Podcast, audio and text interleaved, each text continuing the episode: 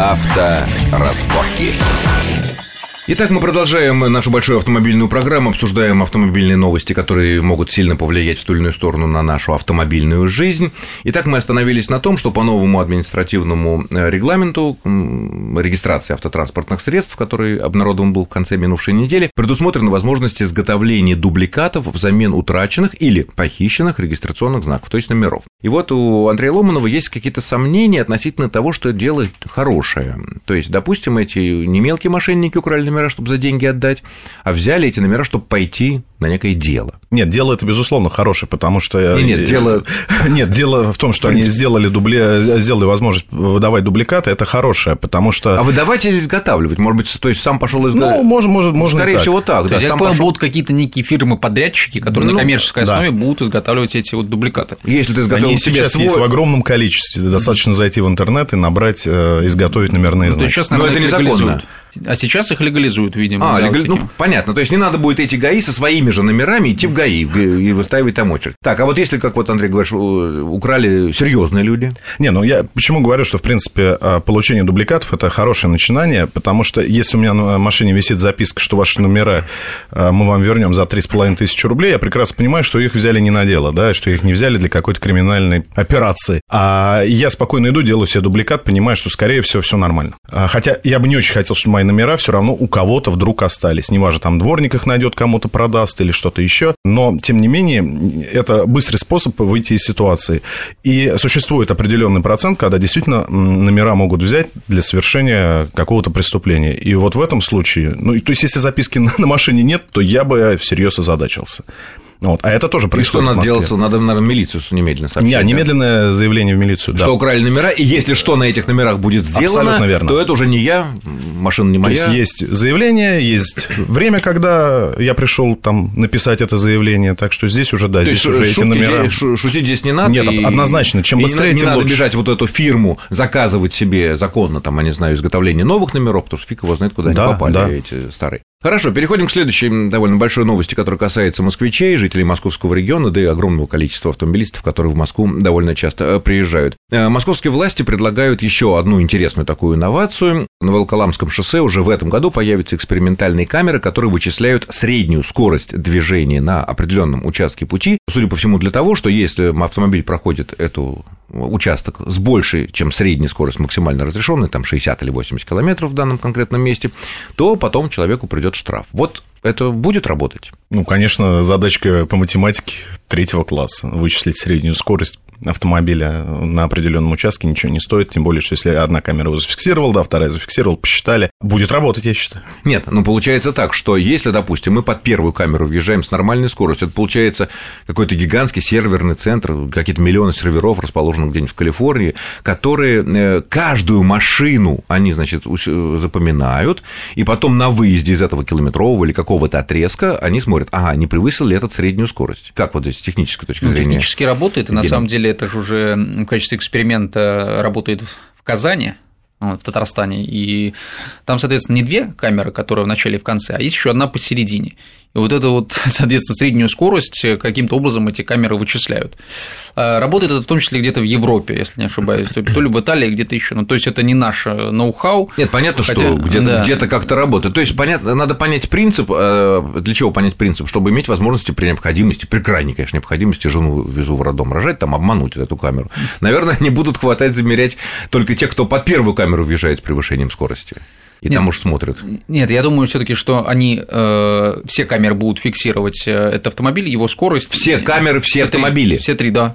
Да, конечно. Все. Вот идет там тысячи машин. Справится какой компьютер А- справится с этим, чтобы зафиксировать все машины и посмотреть, какая из них превысила скорость на выезде? Среднюю. Получит? Ну, я думаю, технически это возможно. Да. То есть это работает э, в той же Казани, в той же Европе, да, в некоторых этих городах. Почему не работать и здесь? Ну, Друг- другой вопрос, что насколько это эффективно. А насколько это эффективно? Эффективно. Чем больше мы накажем Ну, допустим, э, я нарушителей, въехал- тем нарушитель будет наказан, и в бюджет получится прибыток хороший. Вот два хороших Я к тому, результата. что получится ли наказать тех, кто реально там превышает, да, ну, Допустим, ехал я, въезжал туда со скоростью там, 200 километров, да, потом остановился, покурил, свои дела сделал. Ну, значит, значит, этого злодея накажут просто за первое нарушение. Если там камера есть, она ведь тоже может выписать штраф. А вот тут, я как понимаю, вычисляется как раз только средняя. А, то есть камера то есть, там не будет, так. да, да, я думаю так. Кстати, с настройкой есть... камеры тоже бывает комичная ситуация, когда была недавно история в Бельгии, когда вдруг камера зафиксировала, камера такого прямого действия, чтобы потом остановили,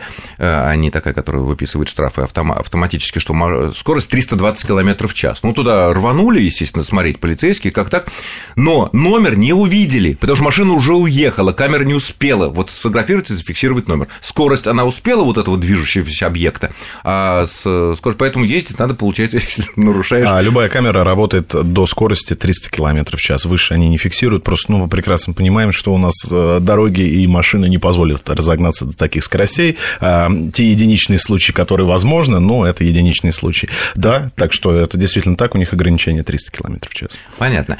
Э, следующая инновация московских властей вот, э, ну, тоже с камерами связаны, вычислять, опять же, по компьютеру те машины, которые... Э, ведь сейчас по новым правилам, по новому КОАПу, который вступил в силу с 1 сентября, э, есть так называемое понятие рецидива, повторники, если человек проехал на красный свет и, так сказать, нарушил, оплатил штраф, если он в течение года точно такое же нарушение совершает, то штраф этот значительно увеличивается. В некоторых случаях там даже переваливает за лишение первый раз штрафа, второй раз могут может быть даже там лишение прав. Но это, правда, если гаишник поймает, а не камера.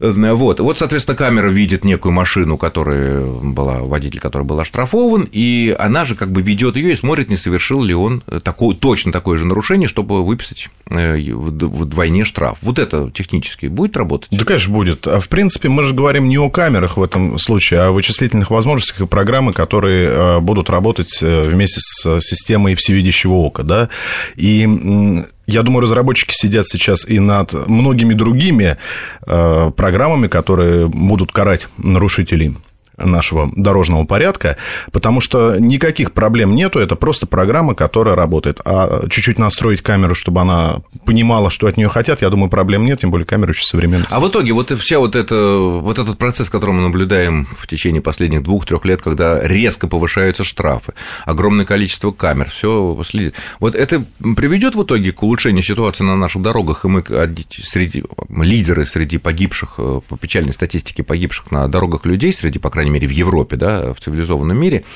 э, эта ситуация изменится после, когда вот, ну, все огромные штрафы, каждый наш шаг записывается, средняя скорость меряется, это меряется. Это так, Вы знаете, Евгений. да, э, ГИБДД, собственно, недавно сами э, в ГИБДД провели анализ аварийности с участием нетрезвых водителей. Да, ну такой вот выбор, такую выборку сделал именно пьяных водителей.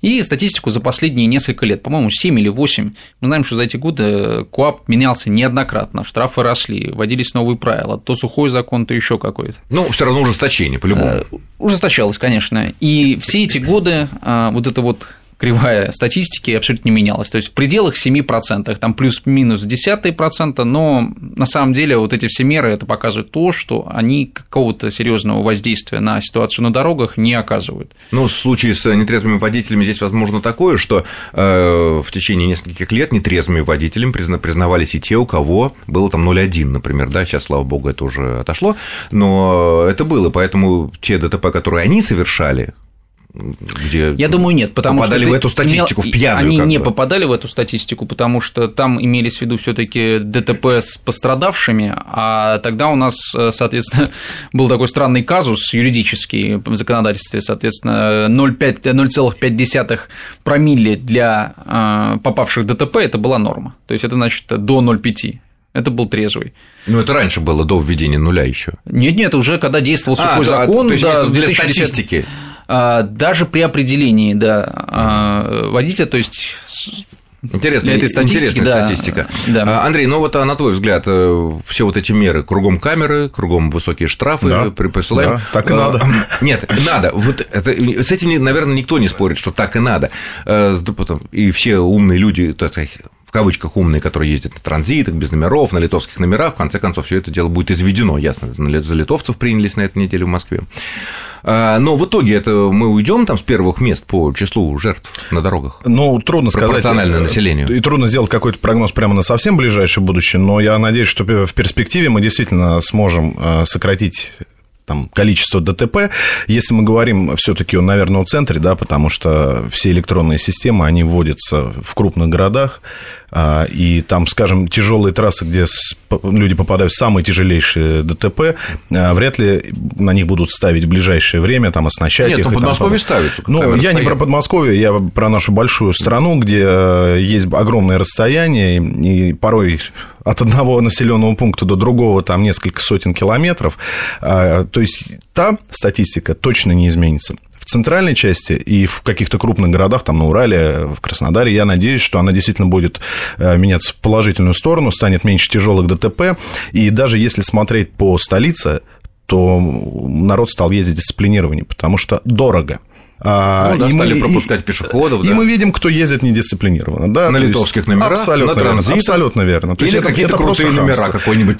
Я даже не буду лукавить, я не так давно ехал с своим приятелем, у него белорусские номера, он из Беларуси, он ездит, жена работает в Москве. Он не видим для ГАИ. Я могу сказать, что я в шоке был. Я так ездил по Москве, когда я был подростком. И в лихие 90-е. Абсолютно. То есть, это ужас. И я понимаю, что, да, действительно, их очень много. Угу. Ничего не сделаешь. Ну, то есть, остается тогда ориентироваться на опыт э, западных стран, где дошло до того, что, например, в Калифорнии сейчас штраф за проезд на красный свет уже достигает 500 долларов на наши деньги это больше 15 тысяч рублей. Но Просто нельзя за один год дисциплинировать водителей. Это длинный процесс. Это процесс, возможно, на десятилетия, а может и больше. Мы очень долго э, делали на дорогах, что хотели, и как только за нас немножко взялись за водителей, ну, да. то мы, мы как-то оказались к этому не готовы. Ну, пройдет время, все станет А тем более бюджету прибыток. Да. Ну что ж, я благодарю моих гостей. Сегодня у меня в студии были главный редактор канала «Авто-24» Андрей Ломанов. Андрей, спасибо за участие.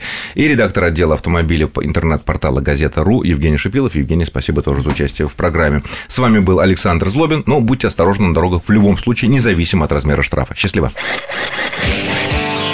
Авторазборки.